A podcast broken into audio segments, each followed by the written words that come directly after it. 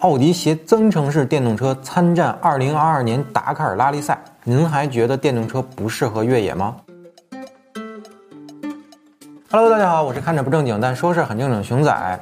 在今年四月份啊，奥迪高调宣布将携旗下的 SQ e 创赛车参加2022年位于沙特阿拉伯举行的达喀尔拉力赛。但这不重要啊，重要的是这台 SQ e 创赛车本质上是台电动赛车。而且大家需要知道的是啊，奥迪本次参加的组别是达喀尔赛事组别中竞争最为残酷的 T1 组别啊。虽然组委会呢为奥迪单独开设了一个 T1E 组别，但是奥迪的总成绩呢还是计入 T1 组别中。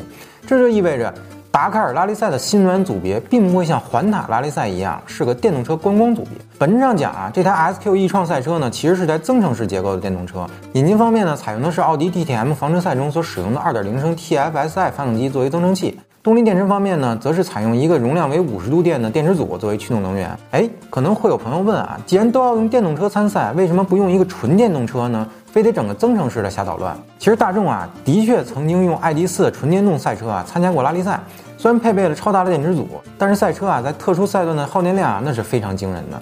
除了又临时增加了燃油充电桩以外啊，还曾在行驶赛段狼狈的拿摆渡车驮着赛车走过啊。总之就是要多不体面有多不体面。而达喀尔拉力赛呢，那是全世界最艰苦的越野拉力赛，比赛强度呢不是普通的拉力赛能比的啊。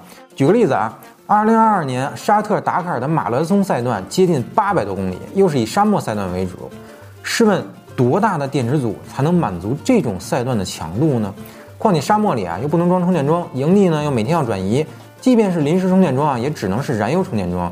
所以奥迪使用增程式电动车啊，其实也挺好啊。本质上呢还是电动车，至少没有了大家熟悉的里程焦虑啊。这个奥迪 SQ e 创啊，配备了三个电机，总功率呢是五百千瓦左右，前后桥呢各一个驱动电机，以实现四驱系统。另外一个呢则是用来充电的发电机。需要注意的是啊，这三个 MGU 电机可是奥迪在 Formula E 赛车中的同款电机，电机系统的效率呢达到百分之九十七。当然这和民用车的效率可不是同一个概念啊。并且 SQ e 创的差速系统呢，全都是模拟的，完全没有机械结构，所以大家可以看出奥迪有多下血本了吧？那熟悉达喀尔的朋友肯定发现了啊，奥迪这个赛车是四驱的，但是最近五六年里呢，整个达喀尔赛事啊，其实都是被后驱的八级赛车所统治的。从标致到现在的 Mini X Ride 清一色的后驱冠军车，熊在这里给您解释一下啊，其实这个不是四驱车后驱车谁好谁坏的问题，而是被赛事规则所左右的啊。从进气限流阀到轮距，到轮胎尺寸、悬挂行程以及轮胎的冲锋器系统，四驱车和后驱车是完全不一样的。而后驱的八级呢，因为轮距更大、车身更宽、悬挂行程更长的规则优势，所以在场面上几乎是碾压了所有的四驱赛车。但是我们通过奥迪 SQ e 创的赛车啊，可以清楚的看到它的轮距和悬挂行程是非常长的。这也证实了组委会将在2022年的赛事中啊削弱两驱车规则的传言。所以明年的达喀尔拉力赛一定会非常好看。那么奥迪破天荒的以电动车参加达喀尔这样高强度的长距离越野拉力赛，到底想证明什么呢？如果我现在告诉您，电动车其实比传统的内燃机更适合越野，您信吗？我们今天所有人质疑电动化越野车的点是什么？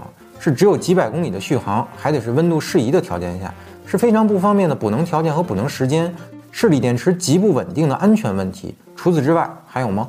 其实这些问题啊，都是受电池技术瓶颈所带来的制约。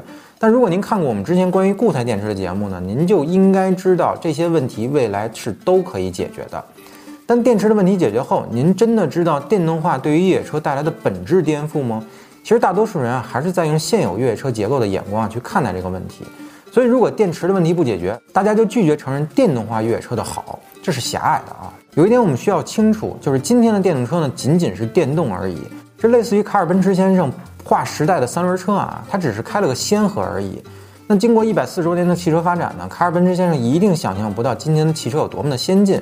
而电动化所带来的颠覆呢，也完全不是今天我们看到的那么初级而已啊。我们今天看到的电动化的优势呢，可能只是电机启动即达到最大扭矩的动力优势啊。这一点是任何大排量发动机都无法比拟的。无论是对于越野车还是什么汽车而言啊，这都是至关重要的因素。但传统越野车你需要的是什么？是跋山涉水、所到即坦途的通过能力，是征途万里仍旧如初的可靠性。但是今天的传统越野车的机械结构非常复杂脆弱，内燃机需要点火系统、喷油系统、启动系统等等一系列机械辅助系统才能工作，而变速箱呢，也需要各个层级的减速齿轮、横向、纵向的传动结构，以及一大堆的球笼、拉杆、转向节，才能让汽车行走。这还没算上润滑系统啊！这一大堆的结构性系统才保证了车辆的基本行走能力。虽然今天的电动化呢，也依旧保留了很多的传动装置以及减速结构啊，但是相信我，过几年轮毂电机真正应用的时候，电动车还会发生巨大的变化。轮毂电机的应用呢，可以将现有的电机传动系统啊再度简化。试想一下啊。每个车轮可以单独依靠轮毂电机来自我驱动，除了省去了纷繁复杂的传动结构以外啊，还可以随意实现一驱、两驱、三驱、四驱。同时呢，因为没有了脆弱的传动系统，悬挂结构、车轮也更可以解放设计。而这才是电动化对于越野车的颠覆啊！社会奥迪以电动化参加达喀尔，那么它到底想向我们展示什么呢？除了对于可靠性的自信外啊。那些基于电动化给越野车带来的颠覆，才是奥迪希望向世界展示的。好了，出于篇幅的关系啊，我们只是简单的说了说电动化对于越野车的颠覆。如果大家对这件事感兴趣呢，欢迎通过留言告诉我们，我们会专门拿出一期节目跟大家好好聊一聊越野车电动化的节目。那最后呢，还是广告时间，欢迎大家一键三连、点赞加关注支持我们。如果您对今天的节目呢有什么看法，欢迎通过评论区与我们互动。本期节目就到这里，下期再见，拜拜。